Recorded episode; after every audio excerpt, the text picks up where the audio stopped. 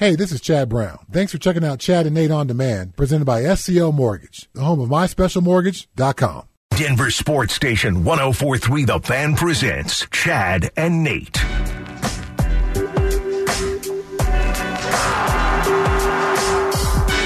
Matt Smith and James Merilatt in for Chad and Nate on this Thursday morning in the middle of July. A nice day out there today, James. It's not too hot out there. I'm, I'm enjoying that, at least for right now. Well, it's 10 a.m. I mean, Right. give, give it a little while. Well, I don't know if you heard earlier, but I was up at the crack of dawn, you know, like 8 a.m., having to do a spot with uh, Stink and Zach this morning. So I've been up, you know, I milked Oh, the chickens boy. and I, uh, you know, got the eggs from the cows. I think that's how it goes, right? Yeah, Yeah. that's that's a that's a grueling day you got there, Matt. Yeah, it was. It was. It certainly was. Um, James, the update on Nazem Kadri. We have one, and we've been waiting for one. And you and I had a very interesting discussion a little bit earlier about Nas that I kind of want to get back to here in a minute. But the update on Kadri coming from Adrian Dater. He tweeted 35 minutes ago, quote, I still think the Avs are very much in it for Kadri, but things could still go the other way. The Avs would need to move some salary out to make that work. He then tweeted out, I'm more optimistic Kadri comes back to the Avs now. Lots of moving parts, though, but I like the odds better. A couple of league sources are saying he wants to come back to the Avalanche. What is your immediate reaction there on that? Well, that's encouraging. Uh, my grade would go from a C to an A if they were able to get Nazem Kadri back. Uh, really your only significant loss, and I don't, I would put significant in quotes, was Darcy Kuemper, then then fine. I, I, I Right. think that'd be a really good offseason. So that would be great news. And you know there are moving parts here, and to me the moving part is, listen, we'll trade away Sam Girard and open up the the salary. Uh, the salary cap room to, to, to re-sign you if you'll re-sign here. What you don't want to do if you're uh, if you're the Avs is trade away Girard and then Kadri signs you know somewhere Right. else. Well, then you're Right, left right. holding the bag. So you know you have to trade. You have to make the trade first, but you have to know step two is a done deal. That's the part of it here that I think is is going on. That's the moving parts. That's why it's taken uh, a little longer than normal in the NHL. Like you know, in the NBA and, and, and NFL, free agency goes on seemingly forever. In, in the NHL, usually it's like a one day deal. So now we're into day two. Uh, I, I, I I'm encouraged by that. That would be great. That would be absolutely fantastic news. And if they can pull that off, uh, kudos to uh, kudos to, to Joe Sakic and and MacFarland. That would be awesome. So is the C grade really fair? If if Yes. If one person can change the ch- change the grade by two letter Well, grades, You know what? Then maybe it's it's still a B. You know what? It, you're, you're right. It's still a B plus because they have not redone MacKinnon. we did it, folks. We did it, folks. They have not rejoice redone in the vehicles. Yep. What'd you say? It, it, they have not redone MacKinnon's deal, so it's a B plus. It's a B plus. Okay, all right. I. I got excited about about the proposition of, of Kadri coming back, and that would be great, and it would move the grade a, a ton.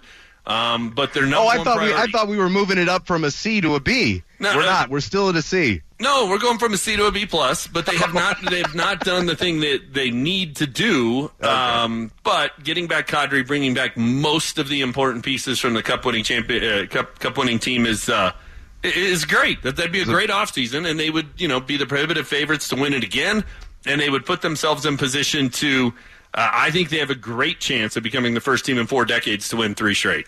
Well, they're already the prohibitive favorites, James. They already are for the Mm, third straight year you- per Vegas. After per free Vegas. agency, we got to see where that where everything lands. There's no doubt about it. There's no doubt about it. So I, I, I wanted to bring that up because the thing that the Avalanche can do, they can spend the, the hard cap is 82 million. So the way the NHL works is you can spend up to 90 million as long as you are down to 82 by opening night, which allows for teams to bring you know guys in at the for training camp and, and evaluate and make some moves there. So while I will say that yes, they will have to move some salary out, it does not technically have to happen before they agree to a deal with Kadri. Now, conventional wisdom would think that it would happen, and I think that they would probably make that happen. But as you're saying, you don't want to make a move and then turn around and you know get ready to sign a deal with Nas, and oh my gosh, he's off to Seattle, right? Like that can't happen. That can't happen. So I actually think that there may be maybe more of an encouraging sign that that happens, James. Uh, it is time for the next word in our fast lane to Cheyenne. We are giving away the grand prize of the year with tickets to Jason Aldean, Dierks Bentley, Kid Rock, Brooks and Dunn, Nelly, and several more at Cheyenne Frontier Days. Your next word is Russ. Again, that word, Russ.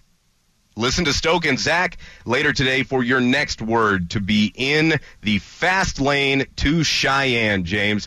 So yeah, when we when we look back at this at this Avalanche offseason at the moment in time, and I and I look at these these this Kadri news from Dater and and him talking to different league sources about it, I am encouraged because as we saw yesterday, there were some teams who would have been in bidding for his services in Detroit, right, in New York, possibly in Pittsburgh. They all signed centers. So the market I saw at the end of the day having slimmed down from what it was when free agency opened at 10 a.m. Mountain Time yesterday. So I actually believe Adrian Dater here, and not that I'm saying I actually believe Adrian Dater. No, it's I, I really do believe that it is a, it is a possibility because for Kadri you have to evaluate it, James. How many times have we seen athletes at this stage in their career on the other side of 30 with young children choose to come to Colorado and actually stay because it's a great place to be and a great place to raise a family. So I'm encouraged, James. I really am. And if the Avs can get Kadri done, like you mentioned,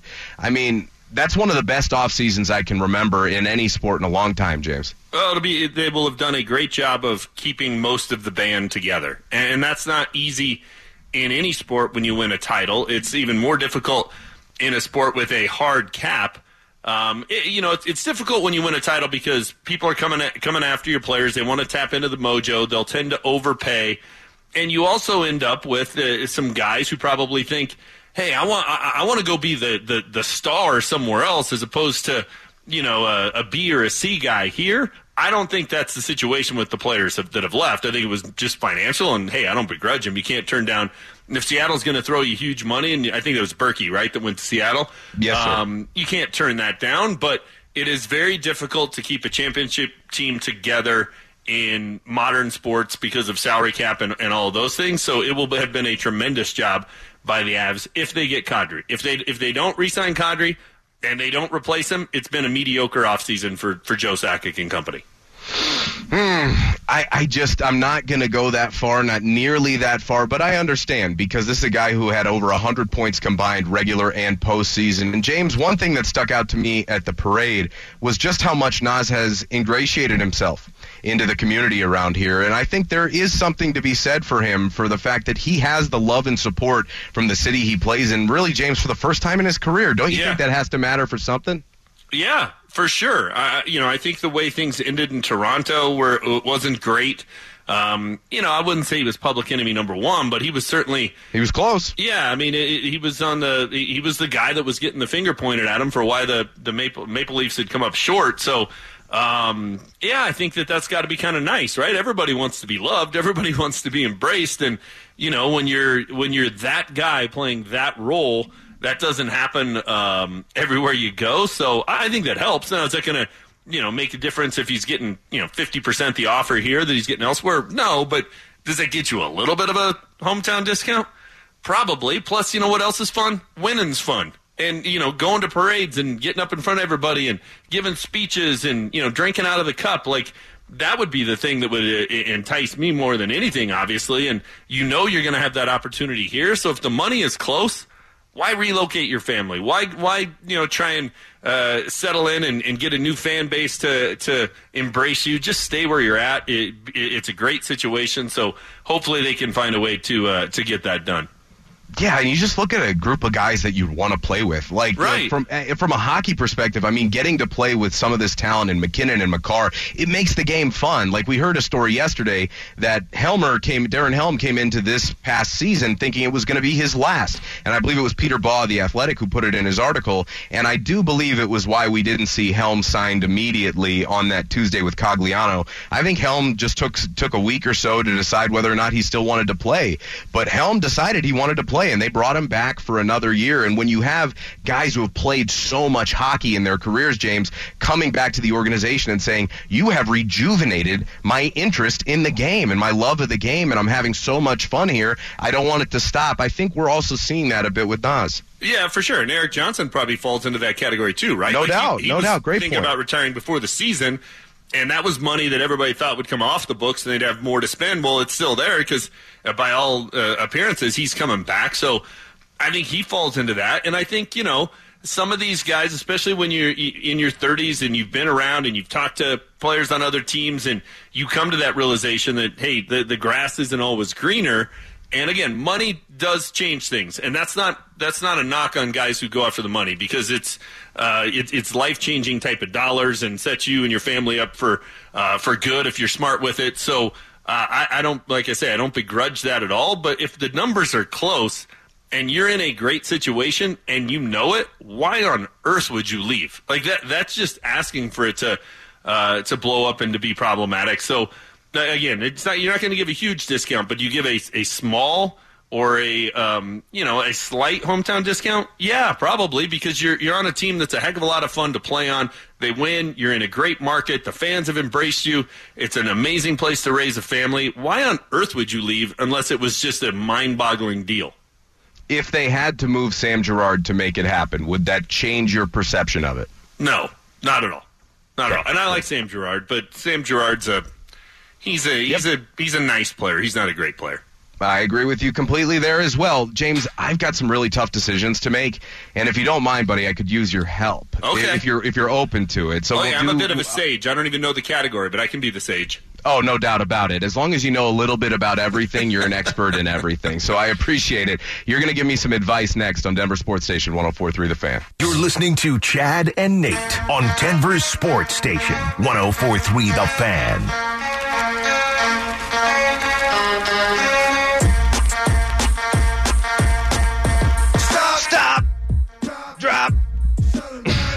DMX guy? RIP, by the way. Hi, James. Huge, huge, Huge. Yeah. Huge. Uh, Matt Smith and James Merilatt filling in for Chad and Nate this morning.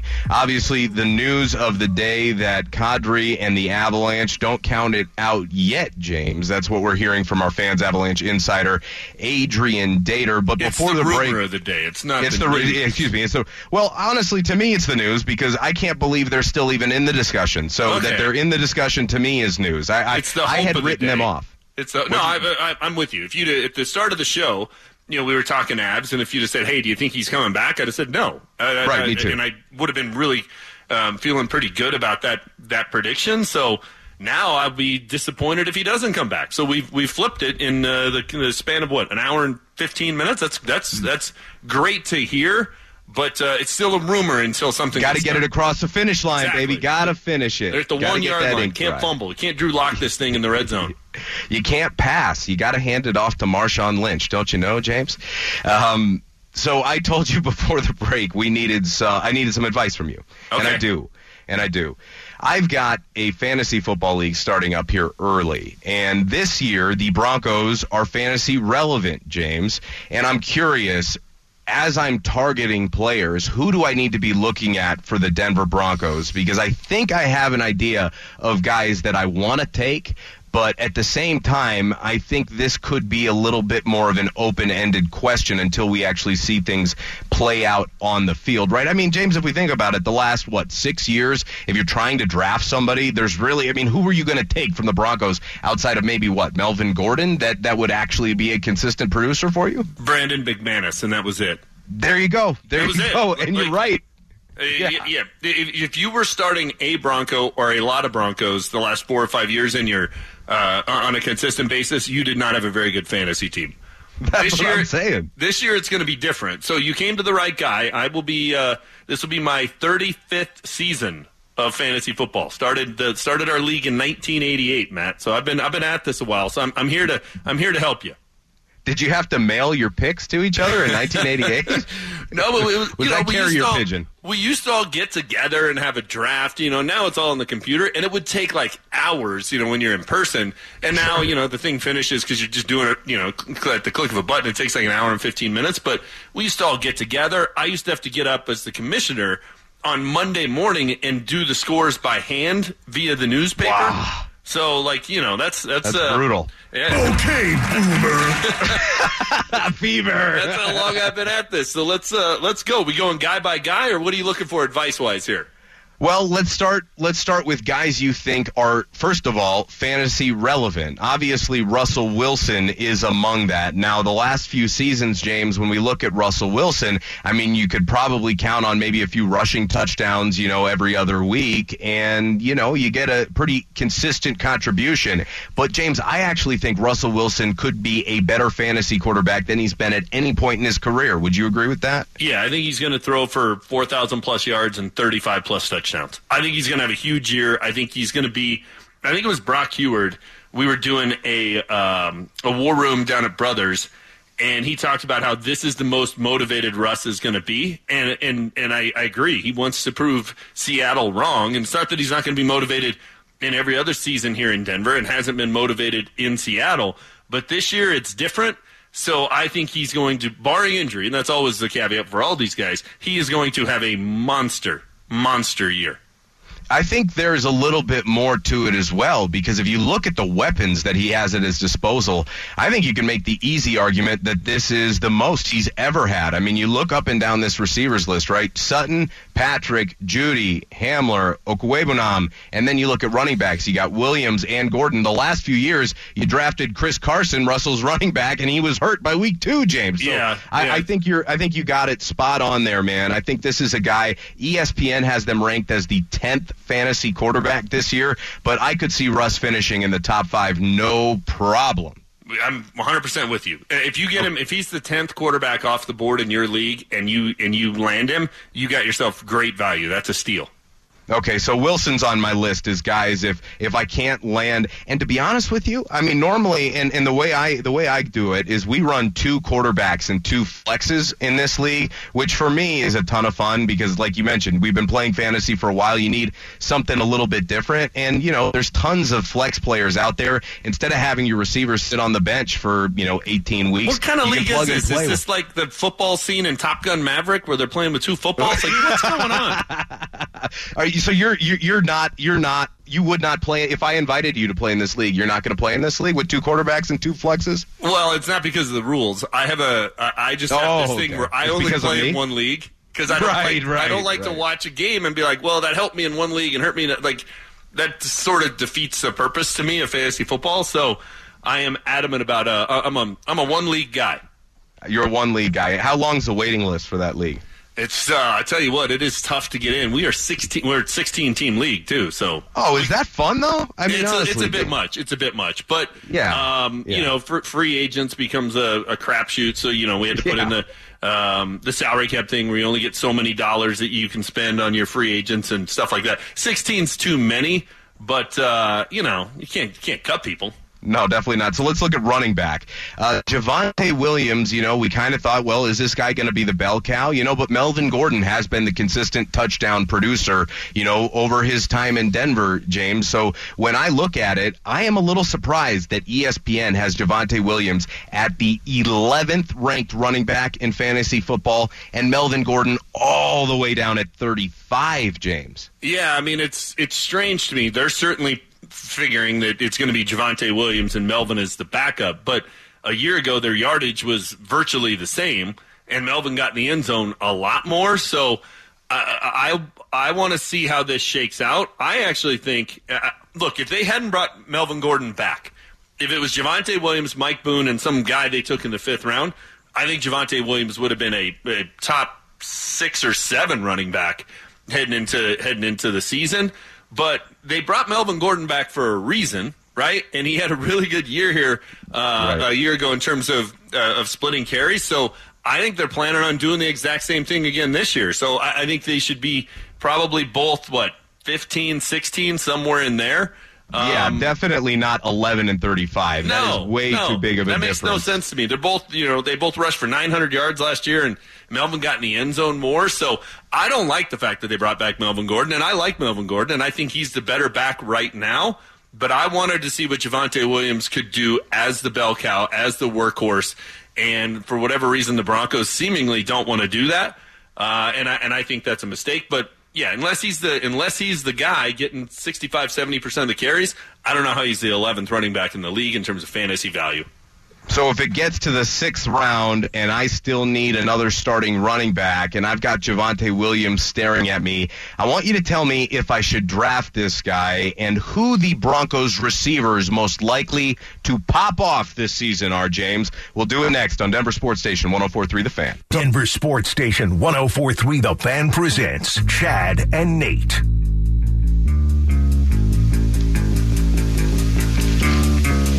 Matt Smith and James Merilatt in this morning for Chad and Nate. James, before the break, we were talking about how, for the first time in a while, you're actually going to be able to draft Broncos in your fantasy league and may still have a chance to win, which Yeah. is exciting. So uh, we, we spoke about uh, Russell Wilson and his production. We talked about Javonte and Melvin. But if I'm looking and I need a running back and it's sixth round and I still need a starter and Javonte Williams is there, is Javonte Williams a guy that I should target or is that too much of a risk, James? Because you look at two guys who split carries literally right down the middle last year, and we still don't know if this is a backfield by committee or if Javonte Williams is going to be the bell cow, maybe take 75% of the snaps. I mean, for me, James, and you tell me how you feel about it, but for me to draft a running back, I really do not like to look at guys who are operating within committees, James. I really try and avoid that as much as I can, but the problem is is the NFL has moved further and further that direction, and the amount of bell cows, technical bell cows left in the league, you can probably count them on one hand. Yeah, no doubt. And, and, you know, going through that ESPN list of the the top running backs in the league, and Javonte was tenth uh, in, in that list. It's like, okay, these are basically the eight or nine guys that were ahead of him who actually are the bell cow. Um, Right. It's a handful anymore. It is how the league has changed. So, yeah, I think Javonte is probably a good bet. Uh, I, I do think of the two, he has the better chance to emerge as the bell cow. Like, I don't think Melvin Gordon's going to play that role unless Javonte gets hurt. I think the most likely scenario is they split carries again, and it's a lot like last year. I think the second most likely option is Javonte becomes the guy, and Melvin either isn't on this roster or he's a backup, which I think could be problematic. I think the least likely scenario is Melvin's the guy and Javonte's the backup. So is it worth a flyer? Sure. Um, eh, for eh, you know, I, I, I think that's a that's a, a safe one to to make. But do I think he's a you know a, a top ten or I think he, what ESPN had him at eleventh in terms of running backs? Do I think he's at that point? Not yet because there's just too many unknowns. I agree with you completely. I wouldn't draft him, James. Actually, I really, I, I don't think I would. I, I don't think you can count on that consistently enough because, as we're about to talk about, the Broncos have a bunch of different options, and depending upon what works each week, it may be a different guy every week. And I actually think this is the most talented offense that Russell Wilson has been a part of, James. And and some people out there might scoff at it, but if you look at it, they're really deep. I mean, you're you're deep at receiver. Tight end is a bit of a question mark, but James in Russell Wilson's career, he's only targeted zero to 10 yards 25% of the time. That's not where he's looking. He's looking to go deep and throw the ball down the field. So if you're looking for possession receivers and guys, you know, who can pick you up five to six yards on a short out route or something like that, that's really never been where Russell Wilson has targeted. So that's number one. I want to move along to the receivers because, you know, with that having been said, I think there's a bunch of different options you can go. I mean, Tim Patrick and Courtland Sutton got big money deals, but I'm not necessar- necessarily sure those guys would be at the top of my list. And I do have one, and I've got a reason for it. But if you were to look at the Broncos wide receiver group on the whole, who has the potential for the biggest breakout campaign, thus being a very good person to have on your fantasy team? Well, Jerry Jeudy's the answer to that question, but he's also a guy who had zero touchdowns a year Right, ago. So right. That'd be, that's like the easiest. I mean, he could get one, and it's a breakout year. Um, so I, I do, I do agree with you though. Like I, I kind of look at this and think, if you and it is it's going to be interesting to see because I don't think this is going to be a one third one third one third. I think somebody's going to emerge as the DK Metcalf and somebody's going to uh, emerge as the Tyler Lockett. I think Courtland's DK and I think Jerry Jeudy's going to be Tyler Lockett. I think Jerry Jeudy's going to have a big year. Doesn't mean I think Tim Patrick's going to have a bad season, but I, you know, I don't think their tight ends, just to jump ahead a little bit here, are going to have very yeah. big numbers. They typically don't with Russell Wilson, other than the one year with Jimmy Graham. And I think almost Tim Patrick is going to put up tight end type numbers in this offense as the third guy.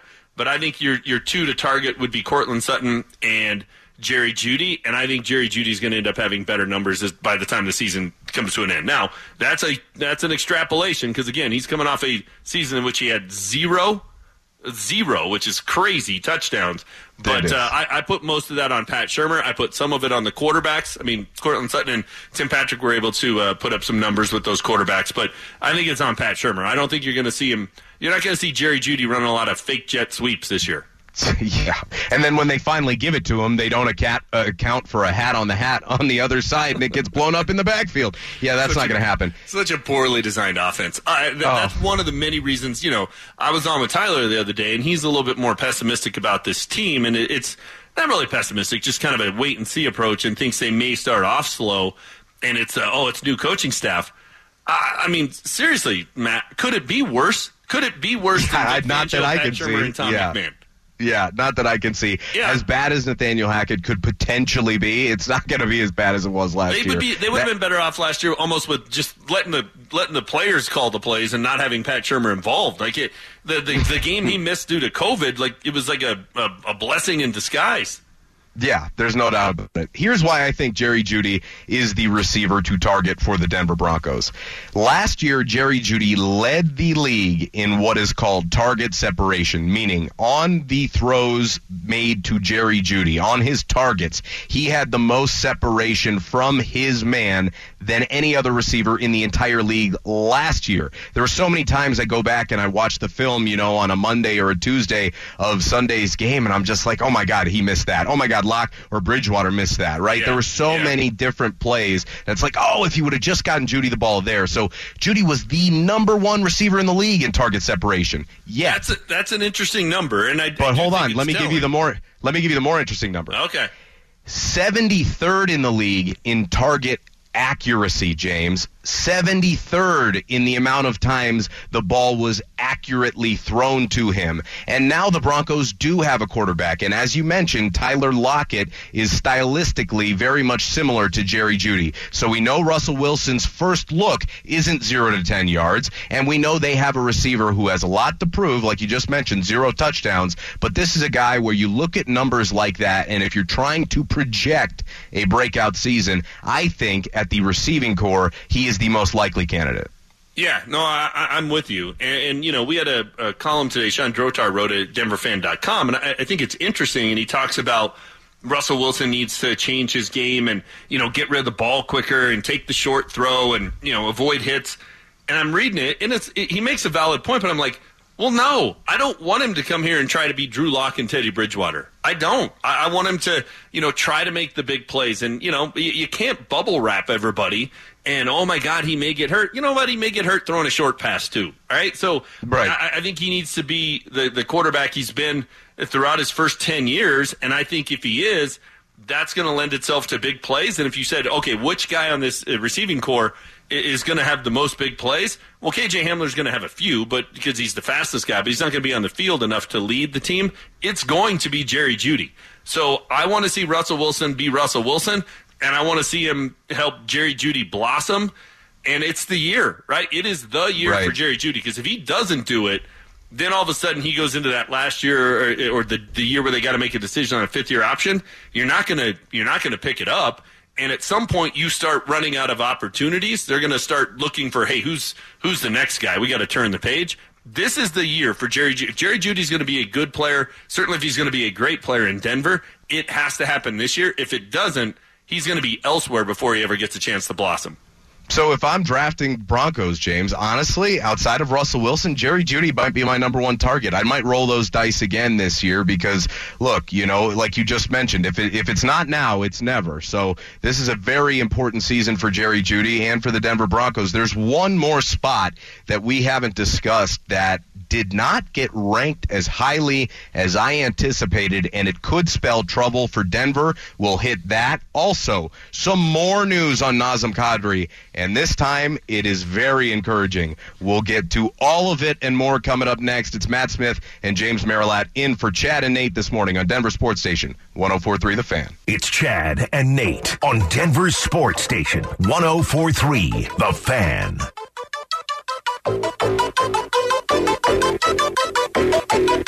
Merilatt in for Chad and Nate. And right now on the Johnson Auto Plaza hotline, we're going to bring in our fans Avalanche insider, Adrian Dater who is brought to us courtesy of Bud Light, an official beer sponsor of the Colorado Avalanche. Good morning, AD. It's been a busy 48 hours for us all, but you have some interesting news. You want to share it with everybody? Well, okay. Um, I think things are more positive with Nazem Kadri coming back to the Avalanche. That's my sort of news. I wrote, uh, I don't know, 20 minutes ago on my site. Uh, I just think overnight that Kadri uh, has decided that he'd like to come back to the Avs after seeing the offers that he had. Um, not sure he was blown away enough by any of them to just say, "Well, I got to take that," you know, and then an offer I can't refuse. So I think he's circling back to the Avs, and the Avs are seeing what uh, you know what they can do to fit him in. Uh, I think it's going to have to be a trade of somebody. Uh, I think Sam Girard's most likely candidate to go, although you don't know. He's a good defenseman, so those are difficult to part with. But um, I think potentially a what four through six D man that Girard is now. Yeah. Uh, I don't think that's as valuable as a second line center at 91 points for you this year. I just, I just don't. That's my personal opinion. Yeah, no, I'm, I'm so, with you, AD, and I think we saw it in the postseason, right? When when Kadri was out, it was oh boy, how are they going to fill that void? And it was Sam Girard. Not that you know you want to see anybody go down, but the Avs didn't really miss a beat after he had the broken sternum. So um, I, I, think if that's the trade off, that's one that you probably have to make. But uh, let's assume that they don't get something done. Then you have to fill that void. Any idea who that might be, or is it kind of Kadri or bust at this point? Well, no, I don't think it's bust, but uh, I think you still may see a Girard trade, though, even if Kadri doesn't come back, because I think Girard is your best bargaining chip to get a good forward back. Uh, the problem with that is, of course, if you're going to get a good forward in, that's going to take up cap space too. Right. Uh, but but if you get rid of Girard's salary, you know you've got 9.6 million to spend right now. Um, if you get a nice forward at anything, you know, six or something, um, you're you're you're you're under the cap, and you can still sign a, a couple other guys. I think Jack Johnson is a. I would say about ninety percent that chance of he'll re-sign with the Avs. I think he's just waiting for the dust to settle too on what's going on before he t- comes back. But uh, and I, I know I know Jack wants to play a lot, not a lot maybe, but he wants to play. Like he doesn't want to just be a seventh and eighth D man all year. So um, what happened? What happened between the course of this morning and last night for Kadri? Is it kind of he saw the other offers and the market maybe dwindled because other teams added centers? Ad, is that what happened? Do you think? I think so. I think some of that's true. Yeah. Um, maybe Nas wanted something like you know he thought he was going to get you know seven years at nine million a year or something like that. Uh, right. I, I don't know what he's got been offered, so I can't sit here and say what it is, but it doesn't sound like you got that kind of an offer. But who's to say though that you know things can't still change? Maybe a team ups their offer for Kadri. Maybe this is some kind of evil negotiating game done by Kadri camp and trying to up the up the leverage with other teams. That part I don't know. I doubt it. I don't think he's the type of guy who would operate like that. I think if he tells the Avalanche that he'd like to come back, then I think the Avs are going to try and make it happen. I mean, wouldn't wouldn't they have said already by now that now we're we're moving on? Uh, I think they yeah. usually would say that, and they didn't say that. They said, "Well, we'd like to be kept in the loop on Nas." Chris MacFarland said that yesterday. So, you know, I think it, you put all these pieces together. I think there's a, a a good chance. I think Kadri comes back. Um, Well, that- I would that'd be great news. Long, I think it was a long shot before, but I think overnight, I think he- he's thought it over, and I think you know, all things equal, he's going to get pretty close to the money he can get somewhere else, probably, and stay with the Stanley Cup team and be the number two center. Sounds like music to my ears, AD. Thanks so much for the time this morning. I know you got to get back to it and get on those phones, so we'll right. let you go. That is Adrian Dater of ColoradoHockeyNow.com. Make sure you go to ColoradoHockeyNow.com and you can follow AD at a dater. He's got all the latest on the Nazem Kadri situation. AD is always brought to us courtesy of Bud Light, an official beer sponsor of the Colorado Avalanche. So that, James, is great news right off the bat. I mean, if if we kind of I kind of speculated on that, right, just a little bit earlier, that maybe the market dwindled after some of these other players like Andrew Copp and Vincent Trocheck got signed to you know their respective teams, and now maybe the market's slimmer for Kadri, and maybe he's looking at a situation where, well, do I really want to be five years, eight million in Seattle when I could be five years, you know, or four years, seven million in Colorado? Yeah, you know, I mean, AD talks about it of you know if he's going to get eight years at nine million somewhere else, sure, you jump at that. And if you're the Avs, do you want to get into that type of a deal? Probably not, because you know we talked about it earlier in the show. I do think the focus needs to be this coming season, and you know probably the two or three after it. Right, that's when you're truly in your championship window. So No question. you know, if the last year or two of the deal is one that you look at, you know, it, you get to what, 20, 28, and you're kicking yourself on it. Okay, fine, whatever. If you got two or three cups at that point, you can live with it. You don't want to get to a point, though, where you're regretting four years of a deal. That becomes a, a, a bigger gamble. That becomes Kris Bryant territory. Yeah. And, and I think that's a mistake. So, What do you mean, Kris Bryant territory? He's hot as the sun, James. Yeah. Four Yeah, home so- runs in five games and right back to the paternity list. I think to try to uh, to try to maximize your championship window, you'll you'll give up a couple of years at the end of it that you may regret. I think that's that's fair. I think half the contract regretting it. No, that's not you know being very. Um, that, that's not your fiduciary responsibility as Sure. a GM. So uh, I, I would not have I would not have been I'd have been disappointed he wasn't back, but I wouldn't have been upset that they didn't match an eight year nine million dollar AAV. That would have been silly. But if you can get close, it's a four or five year deal, and it's you know seven ish, eight ish, whatever the the number comes out Yeah. to be. Then I think you need to do it. I think if you have to part ways with Sam Girard to make that happen, I think that's fine. This is a team. See you that- later. Two, yeah, exactly. Two or three years ago, Sam Girard looked like a oh man, he's a big part of this team. He's just not anymore. He's a nice piece to it, but he's not a vital piece to it. And we saw that in the postseason. Did they miss a beat when he was out? No, They got didn't. better defensively, James. Right, right, and I know I know how you feel about Sam Girard. Right. I, I like him. I think you know he's a guy that has tremendous speed and you know his ability to, to make things happen with the with the puck. He's you know he's a fun player to watch, but is he a vital piece to a championship team? No, he's not. And I do Right. think And- Nazem Kadri is.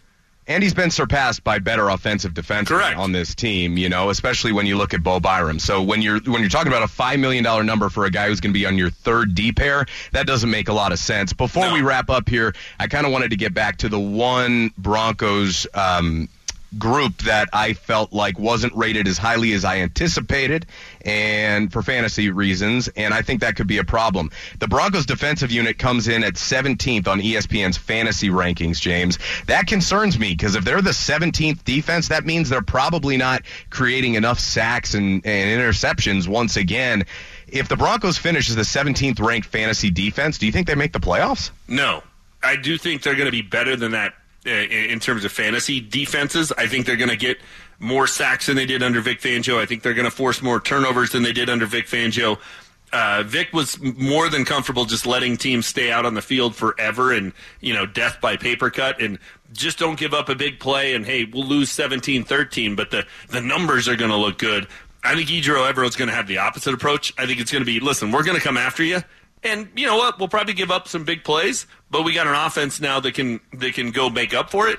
It's going to be like Greg Robinson's defense was in the late '90s when this team won back-to-back championships. Of you know what? They're going to blitz from everywhere. They don't have the edge rushers that they can just create pressure with four. They just don't. Um, so I think they're going to be an aggressive defense that comes after people, and that's going to cause some problems. But it's also going to cause some turnovers. So I think this is based off what people saw the last couple of years under Vic Fangio, which it'll be different. And I think this is based off the fact of look, if you look at their edge rushers right now, it's a little bit of a scary proposition. I mean, you know, Troy Renck had this story over the weekend. Nine News had it today of can Bradley Chubb and Randy Gregory combine for 20 sacks? So it's like, hey, if you got that on your training camp bingo card, you right. got an early, uh, an early, you know, bean that you can put on your cards because yeah, that space. story happens every year. If those two guys combine for 20 games, I'll be excited. Like 20 sacks, what are we talking about? So 20 games would be a, a, a an accomplishment for Bradley Chubb and, and Randy Gregory. Let's start there. So it's going to be pass rush by committee. It's going to be have to blitz from all over the place, but I do think they're going to put up better fantasy numbers because they're going to be much, much more aggressive. I agree. So when we look back on fantasy players, Russell Wilson, Jerry Jeudy, and maybe Brandon McManus, right? If you're looking yeah. at target guys in the draft, those would be the three I'd go after. James, it was a lot of fun today, buddy. Thanks for uh, hopping on, and uh, hopefully we get to do it again soon. I, I enjoyed it. It was a breeze, and uh, we didn't even argue that much. That's good. Yeah, maybe, maybe we'll find some time. I'll call it. you after the show and we can get into it. That that is James Merilatt. I'm Matt Smith in for Chad and Nate today. Orlando and Cecil are up next. Hey, this is Nate Jackson. Thanks for checking out Chad and Nate on Demand, presented by SCL Mortgage, the home of myspecialmortgage.com.